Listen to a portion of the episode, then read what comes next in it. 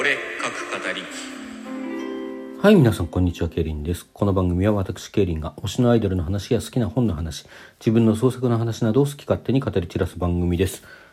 ということでね、今回もまた忘れてまして、ね、どうも忘れちゃうね、あの、2日遅れでのお題で創作の収録でございますね。こちらやっていきたいと思います。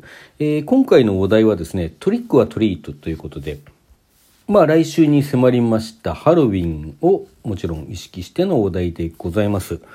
まあこのお題にしといてね、あの、ワンチャンこう、ハロウィンじゃないネタというのもちょっと考えないでもなかったですけど、まあ結局ハロウィンストーリーにはなりました。さあどんな形になりましたか？どうぞお聞きください。タイトルもそのまま、トリックはトリートです。トリックはトリート開口一番そう言うと、勇気は笑った。なんだよ、挨拶みてえに。何よ、ノリ悪いな。雰囲気でしょ？いや、わかるけど。言いながら手の甲を上にして握り拳を差し出す。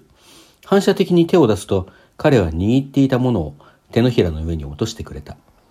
ハロウィン風の包み紙にくるまった飴玉か何か。何これ？私はクスッと笑う。なんだかんだ言って準備してるし。ねだられそうだなとは思ったからね。まさか第一声で来るとは思わなかったけど。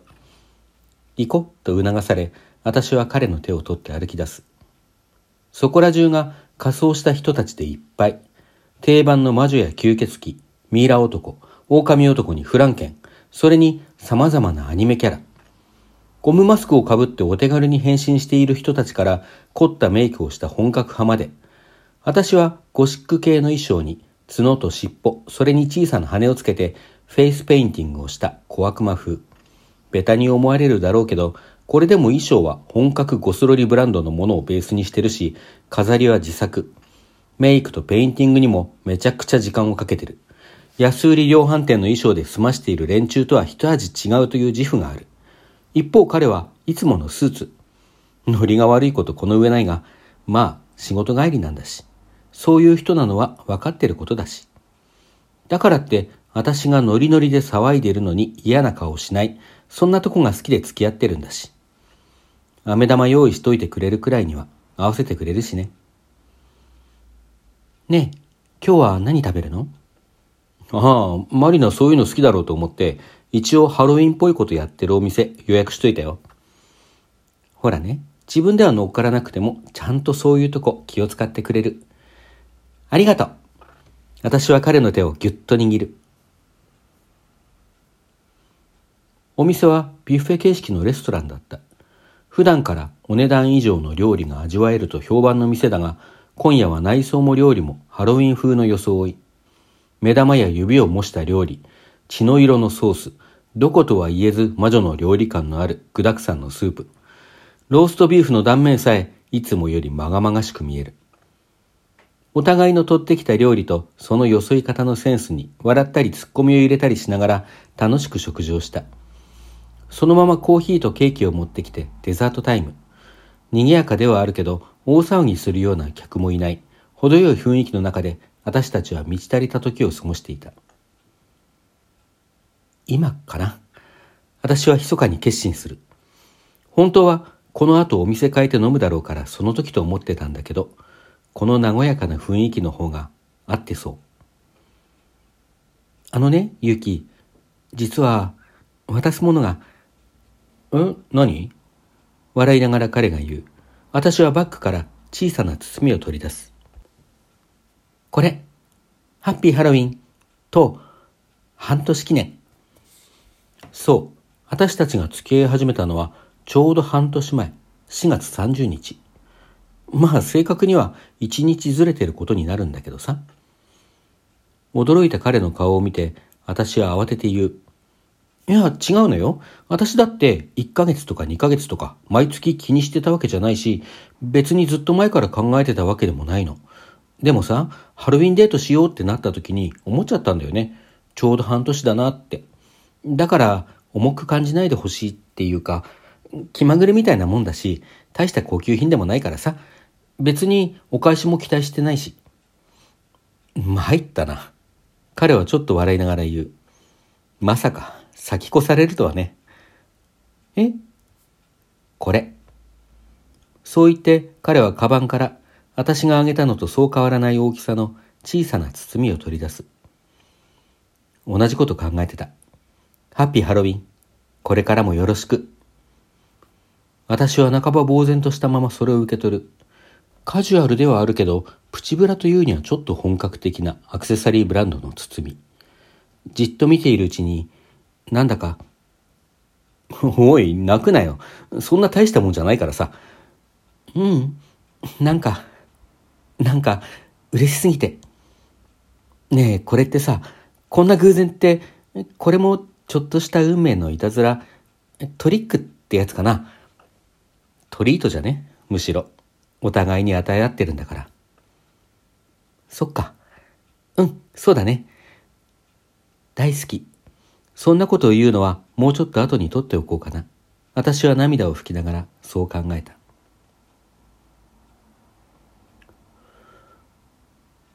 よかった。たまたま来週ミレイと1周年デートで、プレゼント早めに用意しといて正解だったわ。まさかマリナがこういうことしてくるとはね。マリナ基準で選んでないけど、まあ大丈夫だろう。さて、それより来週のプレゼント、選び直さねえとな。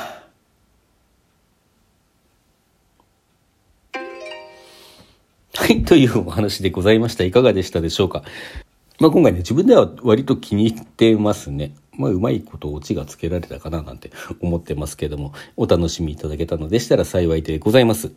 まあ、あとこれ作中には明記しなかったんですけどね、そういう、こう、とっさのことに、えー、用意してなかったプレゼントを出すことができたこと自体も、まあ、トリックの一種と言えなくもないということでね、そんなような含みも持った作品でございました。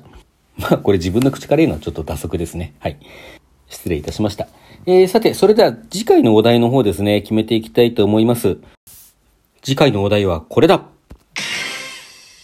渡せなかった交換日記。これちょっとエモいですね。えー、こちらのお題はですね、以前ひかりさんからまとめていくつかいただいた中から今回選ばせていただきました。ひかりさんどうもありがとうございます。まあ、あの、書き連ねてある順番というわけではなくてですね、まあ、その中から、まあ、ちょっとね、他にも取り上げたいものいくつもあるんですけれども、なんとなく気分的にね、今回この辺かなということで、決めさせていただきました。なんかこう、このお題からしてもうすでに切ないっていうね、この切ないものを切ないお話にするのか、それとも別の形にするのか、どうぞ来週をお楽しみに。さて、当企画お題で創作では常時参加者を募集しております。毎週こちらお題で創作と銘打たれた収録の中でですね、今出したようにお題を出して、そのお題に従って翌週の水曜日までに何らかの創作をして、それをラジオトーク上で発表していただくという、そういう企画でございます。私は短いお話を書いて朗読しておりますが、お話、小説でなくても構いません。詩ですとか短歌、俳句などでもいいですし、あるいは音楽などでもいいと思っております。実際先日ですね、短歌で参加してくださった方が1名おられたのと、まあ、音楽で参加してくださっている方もすでにおられますね。まあ、あとは声劇という形で、声劇っていうのかな、あの、まあ、そういう形で参加してくださっている方もいらっしゃいます。あとはですね、こう、視覚的な作品、映像作品ですとか、イラストですとかね、そういうものも、こう、インターネット上のどこかに、その作品を発表していただいて、このラジオトークの概要欄の方にですね、そこへのリンクを貼っていただいて、トークではその作品についてお話ししていただくという形であれば、発表することができるのかなと思っておりますので、まあ、他にもね、いろんな形の参加があるのかなと思います。あの、どしどし参加お待ちしております。